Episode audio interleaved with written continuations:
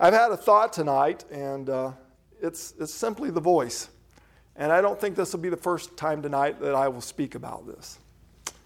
You can call it a lot of things in the scripture, but there's some few very significant places where it uses that description of God as the voice. And of course, we know him in John 1 1, the Word. Uh, we know of him as the Holy Spirit speaking into our life. Uh, the written Word, you know, to us, instructing us many, many different ways. And I've heard enough testimonies in the congregation from the time I've been with y'all to know you know the voice of God. You know His Spirit. And you believe in the work of the sanctification of the Word of God in your life, making you that witness to the world. And so, all these things that relate to God demonstrating Himself to us are all part of those things. And that's part of it. We, we get to share in the glory of God because we can comprehend and hear. And we're in a state right now that I think that there's a lot of discouragement among Christendom, but folks, we have a lot of things to be encouraged over. I see more people pulling away from mainstream religion and seeking and desiring the voice of God. They want something genuine, they want something real. But I want you to know just as there is a voice of God, there are many voices in the world. And they're the voices of men influenced by Satan. He has his confusion, he has his conversation in the world. Now, I want you to think about this. Once you get past the known world that we have influence over and where our satellites are, making all this noise out there, supposedly killing off all our bees and everything, you get beyond that and the influence of man, and there's only one voice in the universe, and that's the voice of God. Having said that, all creation recognizes the voice of God. They are not confused. The Bible tells us that if we do not cry out and give Him glory, if we do not honor Him, the very rocks would cry out. The animals know who they're created by. One of the most profound testimonies I ever heard was by one of my members, and, and, and he was a simple man, but boy, he could be profound at times. And he talked about sitting at breakfast, meditating with God, and that began by a little bird perching on the sill, singing his little heart out. And he said simply, Yeah, you know who made you, and you're rejoicing. Folks, that's what I desire for each and every one of you tonight to sing in the rejoicing of the knowing the voice of God and His goodness. And I want you to be encouraged tonight. I want you to be so encouraged by the voice and presence of God. And by the way, I don't know if you felt it, but it was heavy this morning, the presence of God with me. I know He was here. Sometimes we cannot be where we need to be and we don't feel the presence of God. Can we do that? Yes, we can. Sometimes He makes Himself so mighty that no one can deny His presence if He desires to. But we can get so far from God that we're looking around at all the witness of it, but we don't feel it. And that's a sad place to be in. Us preachers get there too. Sometimes I don't get it, you know. They seem to be enjoying themselves. Are they right? But there's that witness. I want you to read with you, like to, with me a little bit in the 46th chapter of Psalms. And I, and I want to read this as an encouragement to you. I want you to know that we, as the people of God, we, we are entitled to some privileges knowing God that the rest of the world can't ever know. And I want you to know, we, and I want to remind you, we are sojourners in this world. We're pilgrims. We are in this world, but we are not of this world. We've been taken from this worldly, vile, uh, fleshly kingdom and we've been put into a spiritual kingdom with God. That's where we reside. That is our home.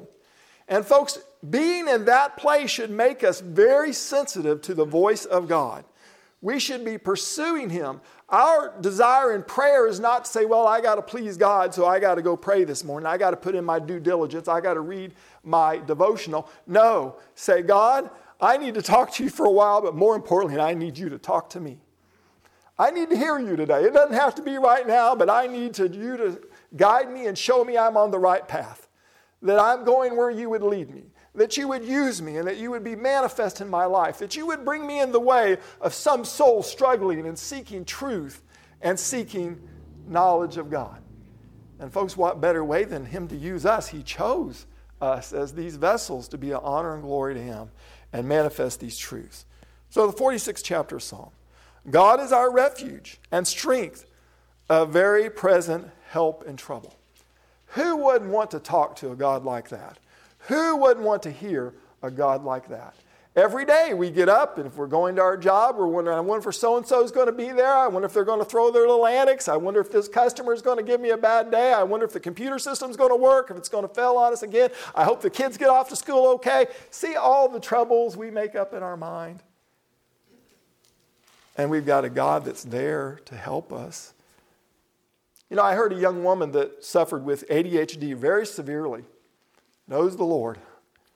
She said, I'm always thinking I need to ask God for peace. I already have peace. He put it in me when He saved me. All I have to do is call upon Him, and He's there. Do we forget that? We forget how common our experience with God really is because of who He is. And I don't mean common in a uh, dilatory kind of way or any kind of way of insignificance. That's not what I'm saying. I'm saying that we make it common in our mind. Folks, it is not uncommon. It is the most powerful thing that man has ever known to be in relationship with the Almighty God who spoke all of this into existence. But before, as was spoken this morning by Brother Ben very proficiently, look that he was mindful of us, that he loved us before we were. He made that decision before he ever decided to create us, who we would be to him and who he would be to us. Aren't you thankful for that? You know, there's one thing that I wanted in my life. Luckily, I wasn't born deaf. I was almost mute. I couldn't speak plainly until I was about hmm, 10 years, uh, nine years of age. And I'll tell you a little bit about. The Lord gives me opportunity. But I love to hear, and sometimes when you're little, you call out, Mom, Dad, and all you need to do is hear their voice. My grandparents, the same way, had wonderful, loving grandparents and great grandparents. I had a lot of problems in my life at a young age, but I'm so thankful they were there. But they could only take me so far. And I'm thankful they pointed me to the Lamb of God because he took over where they could not. But look as we read here. Therefore, will not, we will not fear, though the earth be removed and though the mountains be carried into the midst of the sea. Have you ever been in such a state and place with God you feel like your whole uh, pending of what you understood your world to be, the structure of it was literally crum- crumbling beneath you and you didn't know what to do? Had it a few times in my life. One of those times was when my baby sister was diagnosed with leukemia, 24 years of age. I loved her. She and I were very close. I felt like God gave her as a gift to me very late in life. I was 11, 12 years old when she was born. She was very spiritual, very mature young woman, but really never knew what she was supposed to do in this world, but she was faithful to God. I got a call one morning at work. One of my coworkers, who never really was very attentive to me, tried to be her friend, but didn't always feel like she was my friend, Brother Ben. But she said, Steve, your sister's on the phone. And she was very insistent that I needed to come take that phone call right then. And she didn't know the whole story yet, but she knew it was important. And she was at the hospital. She had been sick some time, and they had just diagnosed her in the emergency room that she had leukemia. She lived nine months. Y'all know what we talk about when we talk about loss. It's real, it's part of our human experience. And God knows it.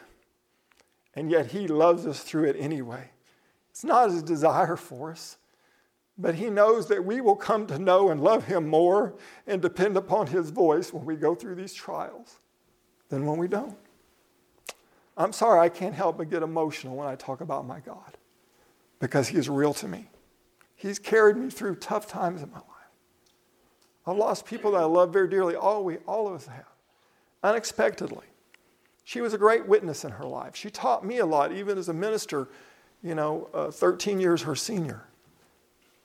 I watched her relationship with God as she leaned on the Lord through her illness. And her only great regret, she wanted to have children. She loved my three nieces dearly. She wasn't going to be able to have that because of the treatment that she had. She was still hoping and hanging on, but Lord, if not, not your will for me to live, let me live my life graciously. She was such a witness. The nursing staff told me, Steve, she waits for you every night to come in when she's in the hospital. And she's going through a lot of pain, and the medications aren't working, the treatments aren't working. But still, she doesn't want to talk about herself or her pain. She suffers through it quietly. She's a real witness of God, and she wants to know all about us and our children, and she knows all our names and all our children's names and our husband's names, and she knows just where to start the conversation out where she left.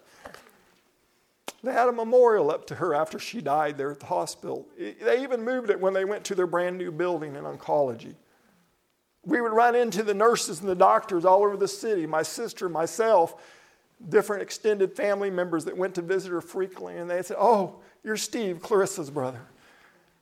And that witness of God that she left behind just become greater and greater. And the thing that I began to realize is that the voice of God spoke to her, through her, to these people, and made God real to them. I believe many come to know the Lord that didn't know him. And it opened a door of opportunity for those that were believers and the doctors. And she had a wonderful doctor, research doctor. And he loved her dearly. And the witness that it opened for them. But as we read in this, through the waters thereof roar and be troubled, though the waters thereof roar and be troubled, though the mountains shake with the swelling thereof, Selah. That's a musical connotation. Repeat. Some things are just so good and so true, they need to be repeated. Folks, you know, when we say amen to truth and we say yes, we're saying repeat. When your preacher makes an adamant truth about your God that you know and you know his voice and you hear his voice, let's not be silent. Let's raise our voice and say yes.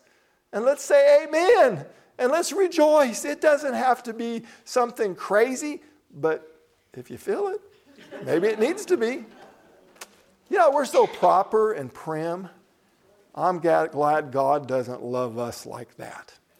I love you, but keep your distance over there. He's passionate, He's compassionate, He's glorious.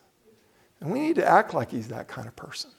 When we come around someone we really love that has one of those personalities bigger in life and just makes everybody feel loved and just probably has a triple dose of that love, you know, talent and ability, and you just want to be with them and they make everybody want to be with them, do you go like this to them?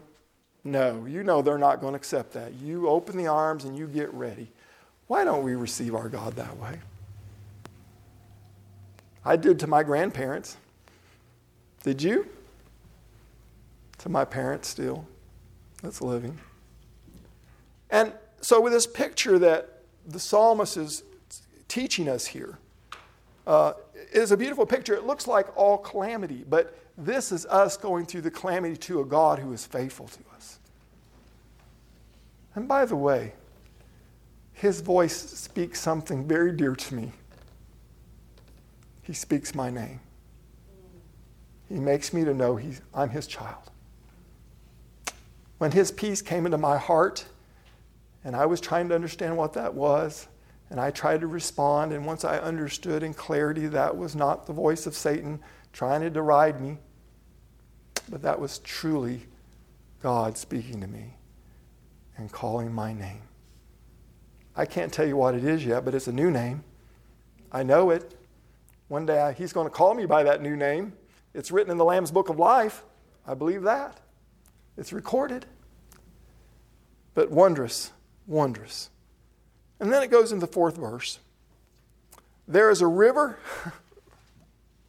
what a simple little statement, but how big it is.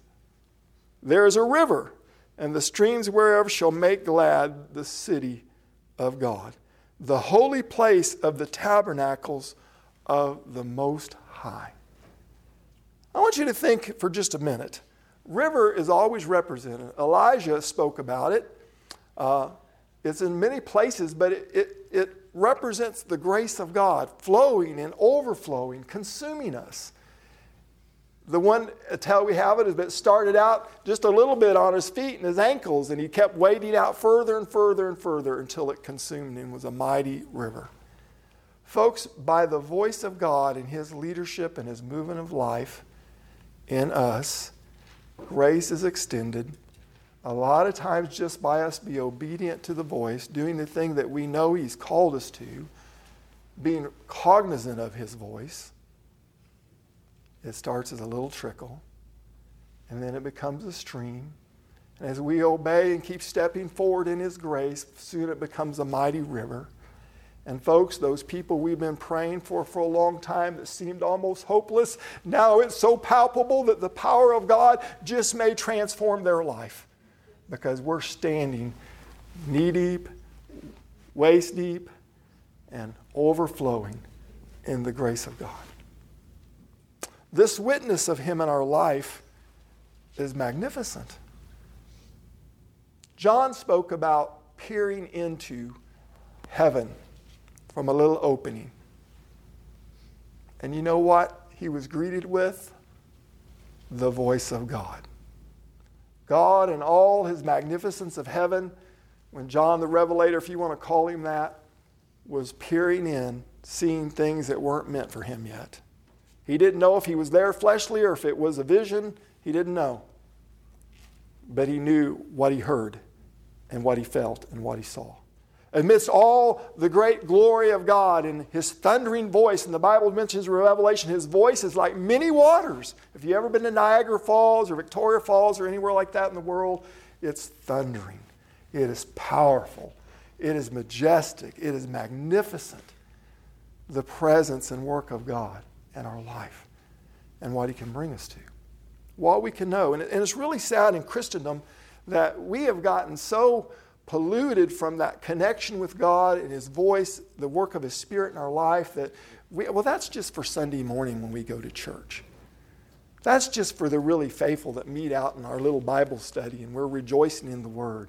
No, it's for us every day, every moment, every week, every month.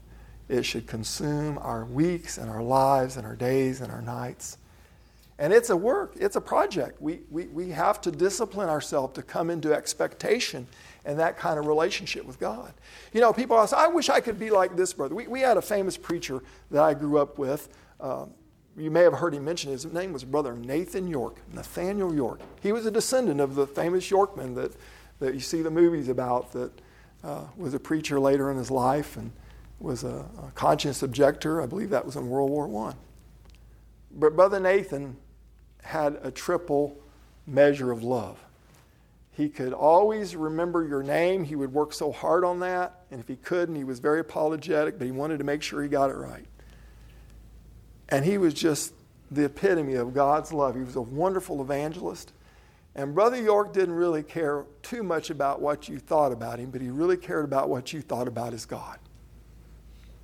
He was one of those men that couldn't hold back. He would preach. He'd be called to ask and dismiss a prayer, and he prayed beautiful prayers, but he would end up preaching, and he would be all over the church house, backing around and everywhere. There was one thing that you knew Brother York was with the Lord. You had no doubt about it. You didn't call on him to pray benediction because he wasn't done praising the Lord yet and serving him. You were going to be there another hour. And then everybody else would be stirred up and they would start praising the Lord and witnessing and telling their testimonies. And then you'd be there another two hours. I've been in many services with him that started at six or seven o'clock and we didn't get out of the church house. You could always go whenever you wanted to, but it was so good nobody wanted to leave. When the presence and might and voice of God is that heavy that you just bask in it. Doesn't have to be anything magnificent going on. It's just the old, old story of Jesus Christ and us in love with Him and Him in love with us. There is a river, the streams whereof shall make glad the city of God, the holy place of the tabernacles of the Most High. Place, people, please desire to dwell in the place of the Most High. Desire that in your life. Whether it be in your home, in your basement, in your car, when you're traveling, when you're praying for your children or your spouse or whoever it might be, say, God, I want this to be a place where I'm in your presence and hear your voice and I'm in your holiness. God is in the midst of her. She shall not be moved. God shall help her, and that right early.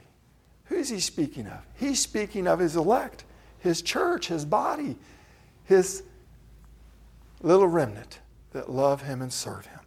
Folks, we're supposed to look very different from the rest of the world. We're supposed to act and think very different from the rest of the world because we have a relationship and something they cannot understand and do not know. If it is diminished, it's because we diminished it, because we decided it should be small, but it should be great in our life. Let's get back into this language. In the midst of her, did you hear that? God's right in the middle. We often think, well, God's kind of with our church. He's a little bit out here on the outside. Folks, He's right in the middle. You just can't hear Him, you can't see Him you're not desiring. We're made in the image of God in several different ways. But one is that we have the ability to choose and desire God. Yes, He first chose us, He first loved us. He intended that all, none should perish, but all should come to newness of life. But we get to choose to seek Him, and after we found Him, to desire Him and live and have our life in being in Him. And she shall not be moved. Nobody can move us from this place with God and His intention and desire for us. Nobody can do that. We allow that to happen. We sing the song, I shall not be moved. It's not a good thing to sing at the, in, at the beginning of an invitation. I've had that done before. But we should not be moved from the presence and work of God in our life. I don't think you sisters would do that, but anyways, I've seen it happen. God shall help her, and that what? Right early. What does right early mean? You know, you ever got up in the morning you're trying to figure some things out and you, and you need to call someone to get an answer to what your day's going to look like and how to go forward, and you're just really frustrated because you're all ready to go and you're waiting on everybody else. I'm going to tell you what, you're never too early for God to ask for His help or for Him to come on the scene and help you in a situation or be with you and hold your hand. The heathen raged, the kingdoms were moved. He uttered His voice now, this is God, and this is the power of Him. This is talking about those things that trouble and beset us by the way. I want you to look at this word. He uttered His voice. Folks, as easy as He can move into our life and calm the storm and calm the voice within the child, as great as that witness is in our life, He can end all of our troubles like that. And I want you to look what it says. The earth melted Folks, there's nothing that He's created that is not under His command. I'm telling you, I, I, serve a little church that the Lord led me to, and I thought, Lord, is that really where you want me? And it's not because I was, well, maybe I was a little prideful. God, you're going to send me there? But I just hadn't really thought about them in that way. I loved them, great and wonderful people. They're struggling. It's an aging church, it's small. But you know, one thing God showed me Son, if I want to, I can make every road in this city lead to the front door of this church. I can reconstruct it by having power over the minds of men to my purpose, and I can lead you out of there. We get so tied up in physical things. It must be this building, it must be like that, our worship must be like that. Folks, the only thing it must be is that we hear the voice of God and that He leads us. And folks, when he leads us away from what is familiar with here, and your pastor talked about that this morning, taking those things that are difficult, those things that aren't familiar, and trying them on. Folks, that's how we grow. And one of the problems with the church today is we want to be comfortable. We want everything to come into our life and make it like it's always been and have our comfy pew and the temperature be set just right at the church and have no disturbances and not be violated by anyone out in the world. Well, does that look like the early church? Not all. Matter of fact, I've said for a long time, I think every church should have fake wheels on every corner of their building to let them know that they're a moving church. that God doesn't always intend for you to stay in the same neighborhood. Maybe you've done all the work that God wants for you to do in that neighborhood. Maybe you're not even supposed to have a building. Maybe he's just going to lead you like he did the children of Israel. You know, and you'll just meet in different buildings and different homes, and, and, and God could do something mighty. He could do something mighty. I would rather be interested in seeing what God can do with me and with His church than that what anybody in my congregation, no matter how much confidence I have, or my pastor or anyone else, as he's already said tonight, I would rather see what God could do. We read His Word. Do we believe it? The Lord of hosts is with us. Listen to the significance of this. The Lord of the great witness of God, the army of God, the fullness of God, all that He has created to His service. What is it? Is with us. Somehow or another, we put Jesus back up on that little cross, and that's all the bigness he ever gets. Folks, John 1 1, in the beginning was God. The Word was with God, and the Word was with God. I may have that reversed a little bit, but you get the gist of it. Is that real? Is it true? the God that created and spoke all these things, which I believe was Jesus Christ, represented in the three. I believe the Holy Spirit was what breathed upon the waters and formed everything. But Jesus was crucial in the speaking of that. He laid that role down as God, creator, designer, healer. And he became a little lower than the angels. And he became a servant for you and I, that we might be able to even esteem that God could make himself so low to come in human form, the great and holy and mighty God. I'm ministering to a young woman in our Bible study right now.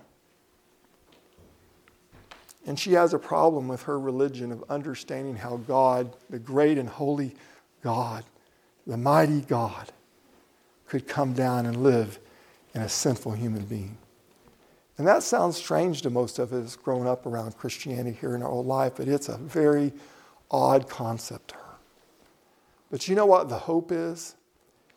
Is that not only is she studying the Word of God and trying to figure all this out, but she's seeing the witness of God in those around him whose Word is written upon the table of her heart. And she's excited by it. And so pray for her. I pray that she becomes a child of God soon, if not already. The God of Jacob is our refuge. I want you to think about this prominence to the remnant of the children of Israel that was pictured through Jacob. Folks, there is a promise to us. When it, the scripture speaks of Jacob specifically, it's speaking to his body, his church. We are that today. And God has promises to us. He is, uh, what does it say? Is our refuge again and again and again. And so, what does refuge look like? Many years ago, when I was in Washington, Illinois, and I had only been there a few months, and uh, everybody's phone started going off in the church. Weather warning. And it was so loud and noisy that we all started pulling out our phones. That the pastor was talking. They were, they were looking and we were probably in Sunday school still at that time. And uh, we made the choice to go downstairs, and as they were tracking it, we had three tornadoes all heading directly toward our little church.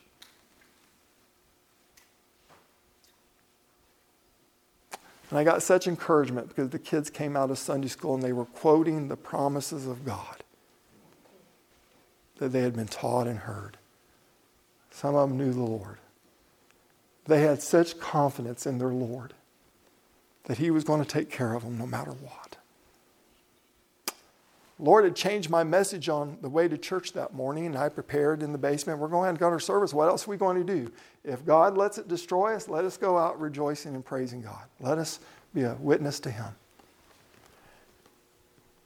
And my message changed to be hidden in the cleft of the rock. It was so appropriate for what we were going through. Not one tornado hit that little church building. it destroyed 1,500 homes, leveled them to the ground, and destroyed about another 3,000. There were two or three deaths. But every one of those tornadoes moved a different direction around that little church building. God preserved us. Folks, we don't know how many times a day that God is our refuge and preserving us. Going down the road, so many. We can't even count. One of these days, we're going to get to glory, and He's going to share with us some of the things He's done for us. And boy, that's going to be a good time of rejoicing. We know He loves us. Come, behold the works of the Lord, what designations He hath made in the earth. He maketh wars to cease unto the end of the earth. He breaketh the bow and cutteth the spear in sunder. He burneth the chariot in the fire. Folks, all the things are made to come against the people of God, He has consumed. Be still and know that I am God. One of my favorite verses in the Bible. Be still and know that I am God. Have you ever noticed that when you're too busy, you can't hear and you can't see and you can't acknowledge what's true right in front of you? A lot of us drive that way. It's pretty scary. It happens, doesn't it? I have one of these mind I was sharing with Ben where I can be thinking about five or six things, which isn't as good as I get older because some days I found recently I'm, I'm playing a one string instrument when I'm trying to play six. But I want you to think about this to be still, to purposely shut the world out and say, This is my time to acknowledge my God. And it says conditionally, and know that I am God. So we have to come to that understanding, that fruition. That no matter what it is, we say, God, I don't know what your purpose and intention of this, but I trust you. I trust you. That's how you get still. To start talking to God about how you trust Him. Do you know what music that is to His ears? That's all he ever wanted us to be able to give us the very best that he has in his son Jesus Christ that gave his life for us, that we might fully know our God and his purpose and intention us. I will be exalted among the heathen, and I will be exalted in what? When we do that, he will be exalted among the heathen, he will be exalted in the earth. Folks, it doesn't look like the big glorious thing that we think had to happen. It just had to come to us an acknowledgement of who He is and desiring that to be demonstrated to us because we got still and we proclaimed, What? And I know and know that I am God. Well, what is to know that someone is God? It's not to head knowledge it's a personal knowledge of the Spirit that God has placed within us, that we know Him. I want to ask you tonight do you know how to be still? I'm going to tell you what, you can't be still unless the peace of God has been delivered to your heart. You can't do it, it's impossible. It's impossible. But when you know the peace of God, you can be still. That's what he's talking about. And you can know that he's your God. And he will be exalted among the heathen. He will be exalted among those who are your enemies, those who dislike you, those that you've tried to love and won't love you back. No wonder Jesus said, Love your enemies. And I will be exalted in the earth. Folks, if we ever need God exalted in this earth, in this nation, it is today. And when are the people of God going to be revived in desiring and seeking the voice of God in His presentation in our life and its witness, and us living and being consumed in the knowledge and work of God in our life? That's sanctification. That's being set apart to His holiness. In the uh, Hebrew, it simply means this to be engraved in or cut into. What is being cut into us? The truth and witness of God. And so it goes from this point of, yeah, I know a little bit about God. I have a little knowledge of Him. I've been in Sunday school. I know He loves me. And then it goes to this place of understanding. And now our house is not only built soundly, but now it's starting to be furnished. But it's not enough. A nice house with some nice furnishings doesn't make a home. When that truth of God truly gets cut into us, into the fiber of our being spiritually, and our flesh is mortified and brought in subjection, that we no longer do what we want, but we do what our Heavenly Father wants, what He desires of us, then it becomes a home. And then it becomes glorified. It becomes a statute or a precept in our life. And that's how people know that we're with God because they see what it looks like. They see it in us. It's not us doing good works, it's us being used of good works of God. It's like a tractor beam that He leads us to, and we hear His voice, and we will not follow that of a stranger. Most of the time, we apply that voice. Well, that's being when I'm tempted to do something evil. Folks, it's in the ordinary everyday that we surrender our life to God and we seek His voice. And when we hear it, we won't follow that of anything else or other than God. He leads us in the paths of righteousness for His sake. He leads beside the still waters. He restoreth our souls. The Lord of hosts is with us. Folks, there's no people on the earth but the children of God that can have the Lord of hosts with us. I remember when I was little, my uh, great grandfather Phillips, he was Native American, at least three quarters we know.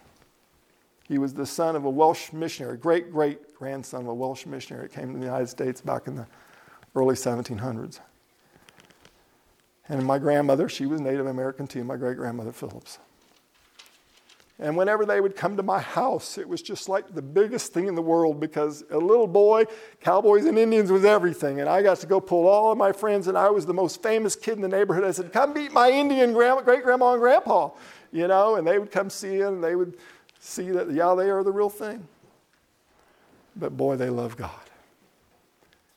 I'm going to share a little story with you. The Lord will help me. That same grandfather is the first memory I have of anyone trying to witness to me about God. He had lost a leg to diabetes. He loved sugar, put it on everything. Loved fat, got it all off everybody's plate. He's an old farmer type. Y'all know the type. Big man, built a lot like me, except a lot heavier. And uh, he pulled me up on his one good leg. He had lost a leg to diabetes. And he began to open, he opened a great big old Bible, large print, and he started reading to me the story of David and Goliath. And he started talking about David's relationship with God and how, and I don't remember much, I was so young, but he had this Welsh term that was a corrupted Welsh term translated in English, and he said, Son, don't trust those new wayers.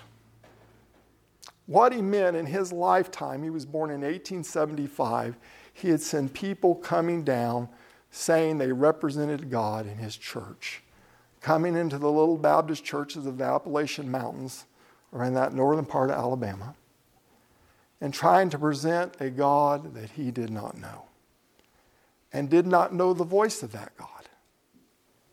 And it disturbed him.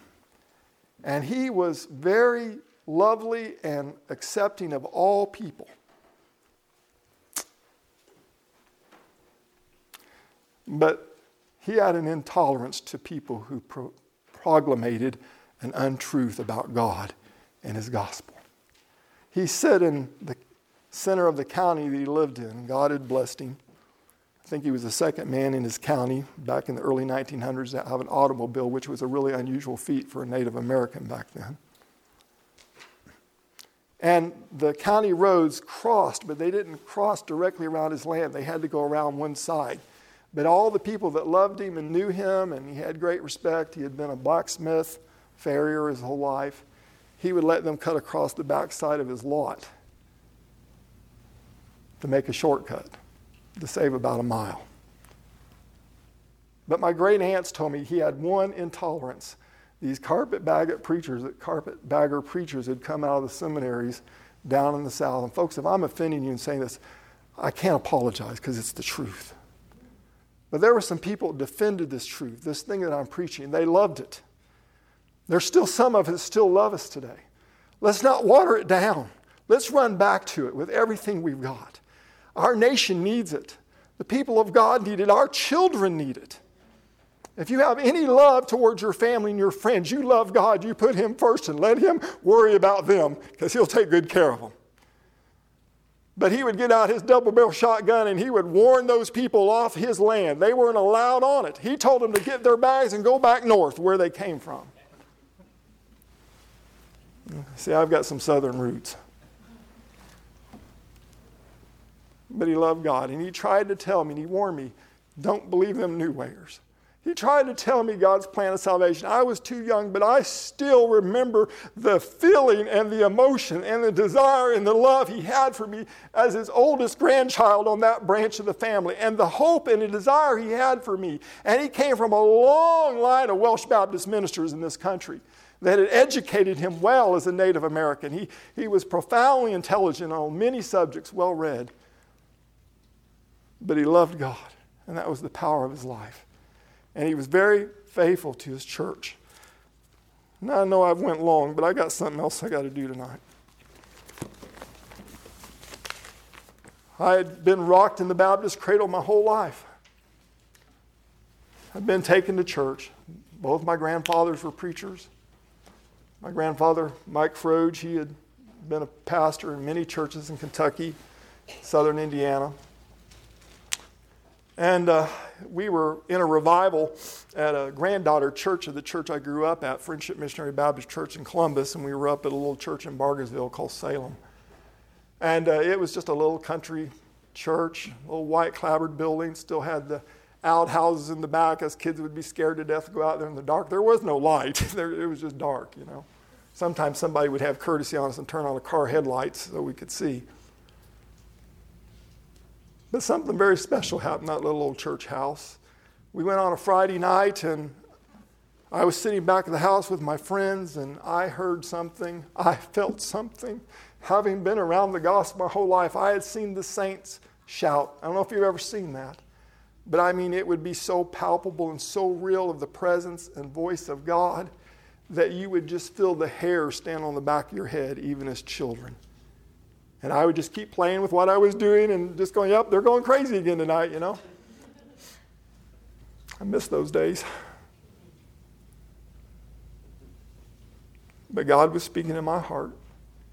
Some, for some reason, what that preacher said that night meant something different to me. I've heard enough of your testimonies, you know what I'm talking about. It got a hold of me. I sit there with him and I was glued. And the next night I came back and, and I had to get away from him. I had to understand more about this God and the way of salvation and how I could get peace in my heart and how I could escape hell. But somehow or another, in that second night, it became something more than just me escaping hell. I saw a beautiful, holy God who I was unrelatable to in my current condition, that I was a sinner and unclean and undeserving of his wonderful grace. And I'm like, how could it be?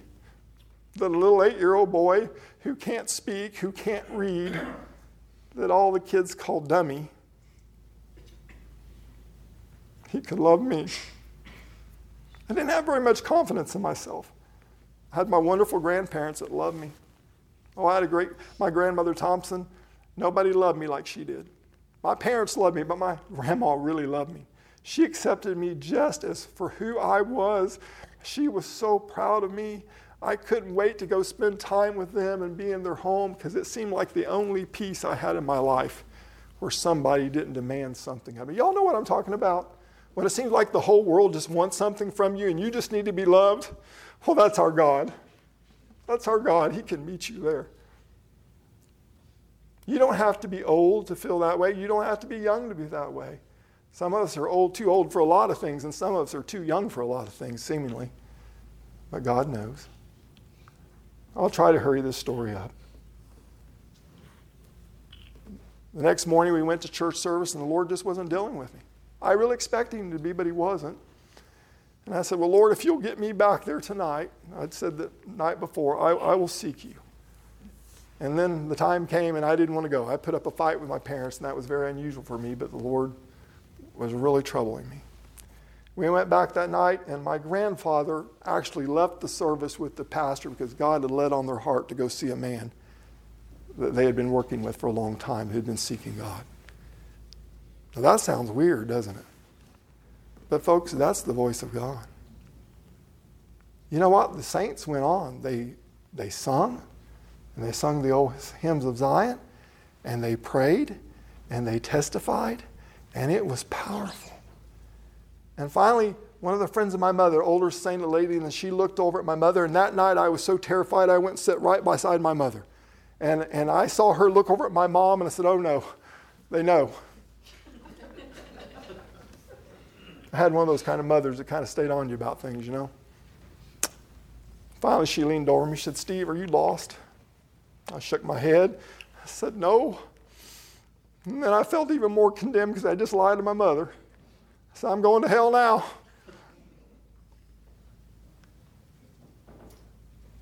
And then she leaned back from me. She said, Steve, if you are, just seek the Lord. Go to the altar if you want to. We had uh, an expression there. A lot of churches do, a lot of old Baptists. It's not necessary, but we always had a mourner's pew up in the front. And, and it was a tradition that people could go there and pray. And, and you can pray anywhere. The important thing is that you make an altar before the Lord and you seek Him. And you're not ashamed of Him. And I said, Lord, I can't even stand up. And as soon as I said that, somehow or another, I stood on my feet and I ran down the front of that church and I bowed before God. I wasn't bowing before men, I was bowing before my Almighty God. And I poured out my little eight year old heart with everything I knew to do. I wasn't very there very long, maybe 10 minutes. Might have been a little longer, I don't know. But I'd promised God everything I knew. Try to be good, I would do this. And I, and I knew I was lying. I knew I wasn't going to do any of those things, most likely, but I got very earnest. And I finally said, Lord, I don't know what to do. And if you don't save me, I'm just going to have to die and go to hell because you're the only way I have to get there. Those aren't magic words you use. It's the condition of your heart that God's looking at. But somehow or another, in the midst of that prayer, I mean, the heavens opened up, and it was like I was in a trance with God, and suddenly something came in I had never known in my little riddled body on. Uh, medication to help me with my panic attacks and everything that I went through.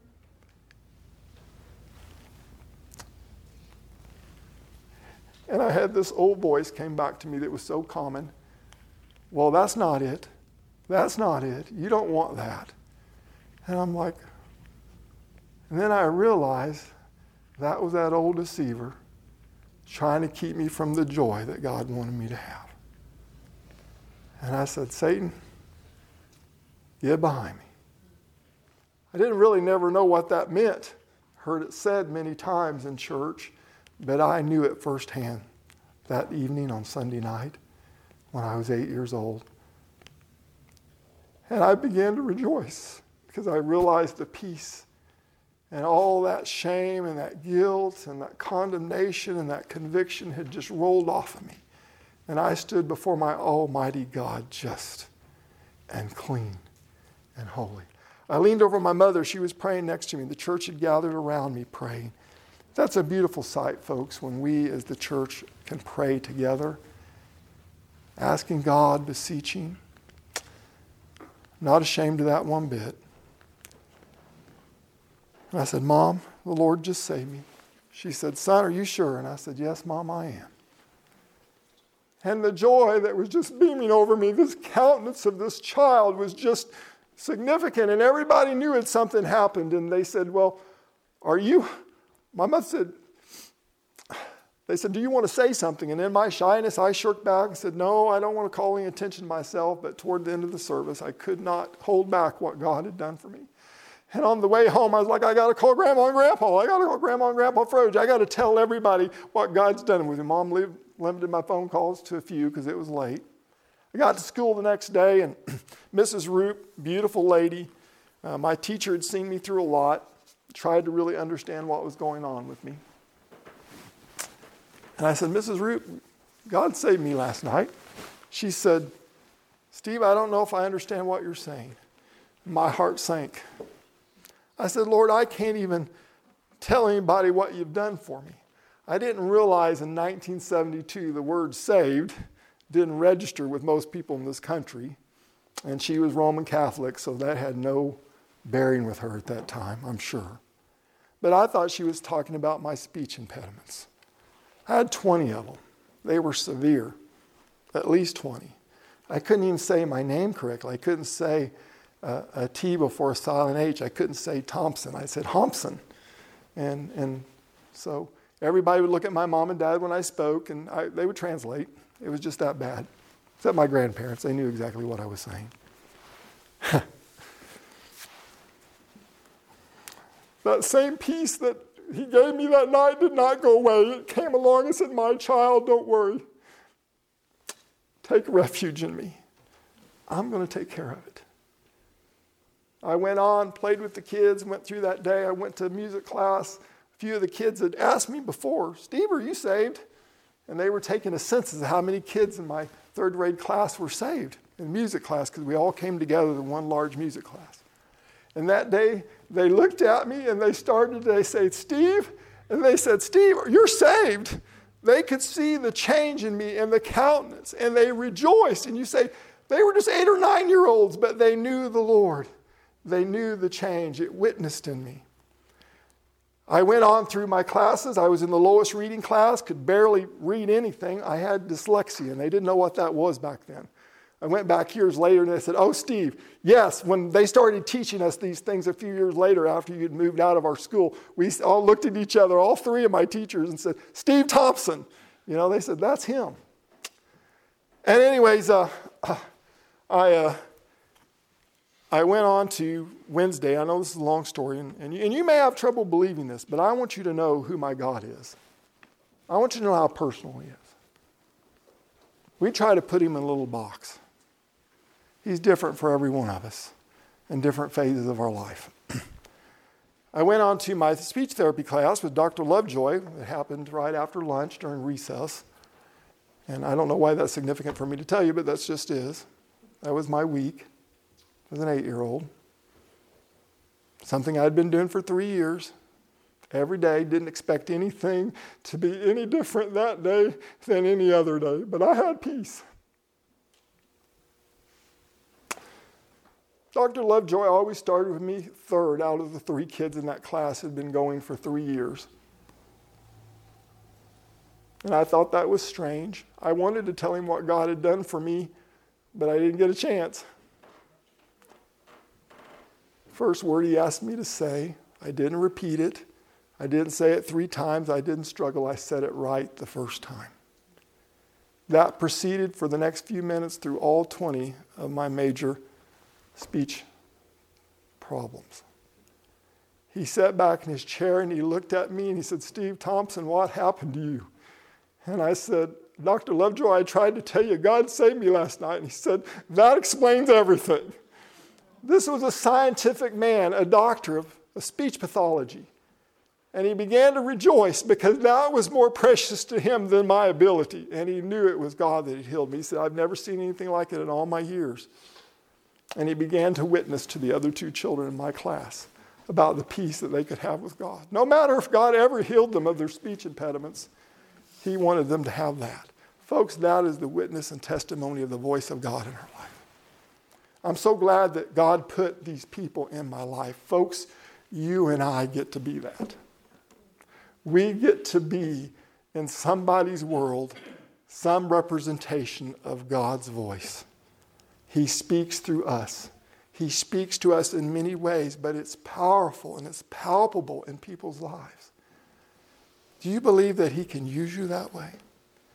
Do you believe by just being obedient to the least little bit that God can spend His power to lost people that you love? I had a young lady that I was in service here with recently, and uh, well, I actually preached her funeral, excuse me. But when she was a young girl, her sister related to me her testimony. And she had been a previous member of the church I pastor now.